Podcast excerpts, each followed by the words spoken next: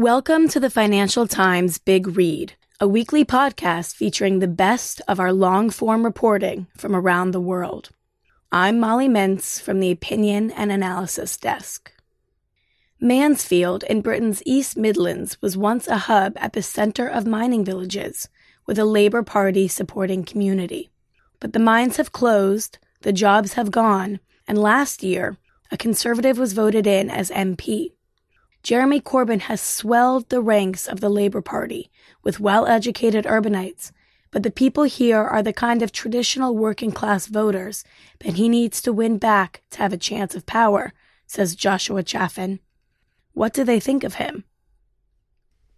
To thousands of urban and well educated voters who have flocked to the Labour Party over the past two years, Jeremy Corbyn is at least a savior and possibly the Messiah. But to the denizens of the Pleasley Miners' Welfare, a working man's club next to the old Pleasley Colliery in Mansfield, Mr. Corbyn is other things a commie, an arsehole, nuts.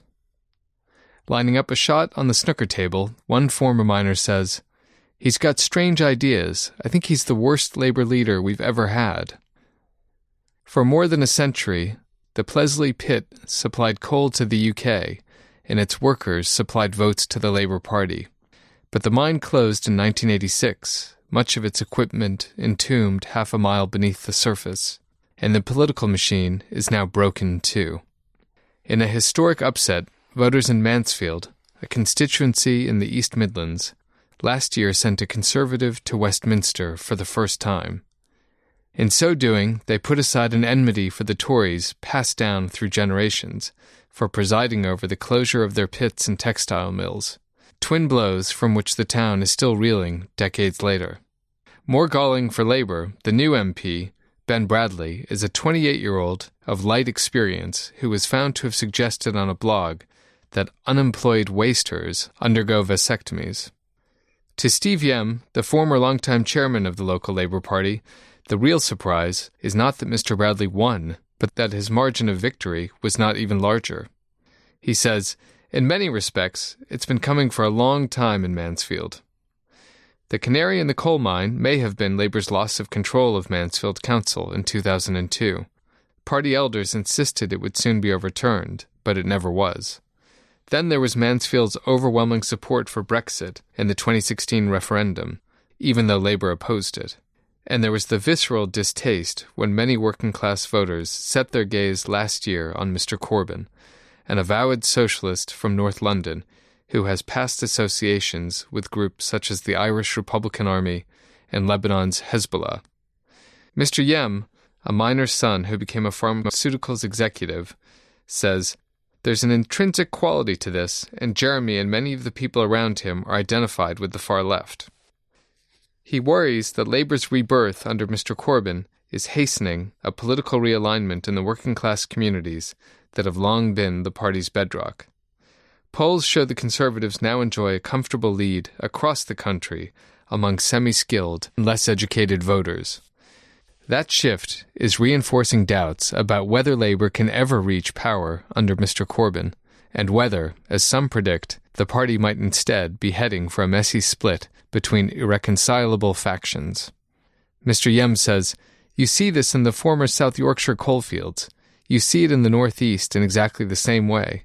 This is really, in my opinion, about voters who are older and with lower educational attainment moving away from labor. Mansfield sits right on that national trend. In neighboring Ashfield, Lee Anderson blames Mr. Corbyn for almost single handedly shrinking labor's margin there from nearly 9,000 votes in 2015 to just 441 last year. Mr. Anderson, a former miner and longtime Labour councillor who defected to the Conservatives in March, says, The biggest objection we got last year on the doorstep was Jeremy Corbyn. By a mile. Nothing else came close. He says of his former party, I don't think they're speaking to people like me anymore. They're more interested in ideology and being pure. To Corbynites, that is the grumbling of a traitor from a failed regime. It was under Tony Blair, the former leader who saw the UK's economic future as the city and financial services, not the pits or the foundry, that labor became unmoored from its working class base, they say. In Mr. Corbyn, they believe they finally have a leader determined to make more than gestures or incremental changes to lift up downtrodden regions. The party's Mansfield membership has more than doubled in the past two years and includes many who were not involved in politics before they were signed up by the grassroots Momentum Group that is devoted to Mr. Corbyn. Martin Lee, a local solicitor who has succeeded Mr. Yemm as Labour's local chairman, says, I don't think the Labour Party, pre Corbyn, had a message of hope for areas like this. We've been, as a party, in decline for 20 years. Speaking to the residents of Mansfield, it can feel as though neither Labour nor the Conservatives has a particular grip on the public, and that the strongest political force is diffuse anger. Once home to thousands of workers, the colliery has gone quiet. From a distance, it looks tranquil on a recent afternoon. New houses are being put up on the reclaimed hillside in a development called Orchid Rise. The death of mining has brought grass and a riot of birds and middle aged dog walkers. Les Lovegrove, 74, a retired miner from nearby Kirkby, says, I feel sorry for the young today. There's nothing there for them. Nothing. When I left school, well, you could go from one job to another. You could leave one job on a Friday and get another job on Monday. That's it. It's all gone. They've let it all go, them powers would be. Just a generation ago, the local miners were considered the industry's aristocracy. The pits in the surrounding Nottinghamshire county were prolific, and the workers were well rewarded. Looking back, the men tend to describe the job as both horrible and wonderful.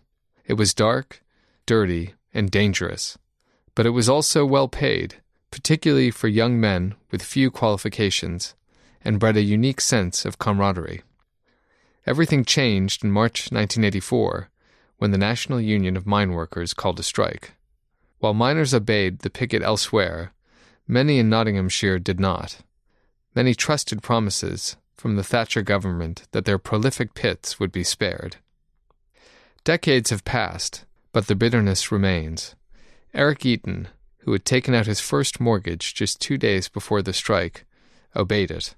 His then best friend did not. Just the other day, Mr. Eaton, now 71, coughing occasionally from years of inhaling coal dust, saw the man's wife in the supermarket. We smiled at each other, but we did not speak, he recalls. Until we pass away, there's still going to be that bitterness. Not long after the strike ended, the government began closing the pits anyway. Many went in the early 1990s, although one, Thoresby, creaked along until 2015. Describing the scene in his village after the Newstead colliery closed in 1987, Mr. Eaton says, It was diabolical. Drugs, antisocial behavior, even dogfighting arrived. If you owned a home, there was no one to sell it to. The other local industry, textiles, was also collapsing. Mansfield was the hub at the center of such villages.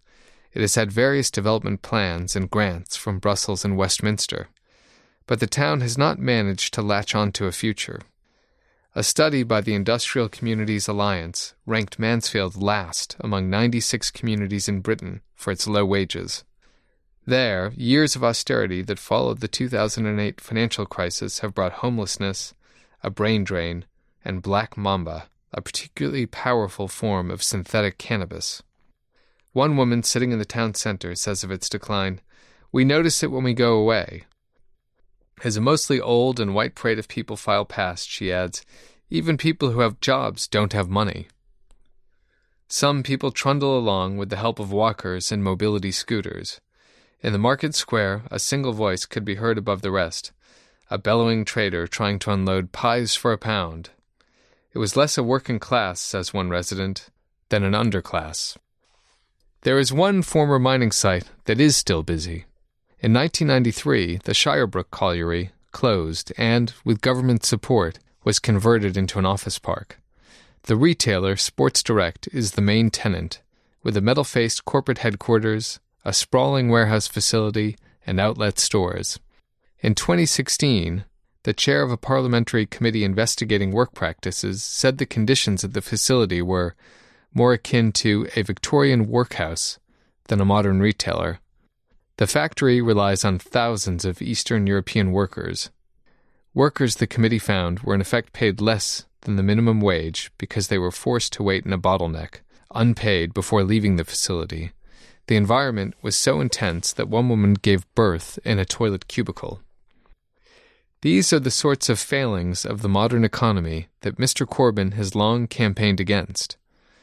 The Labour Party's manifesto in the 2017 election called for an end to zero hours contracts, a higher minimum wage, and free school meals.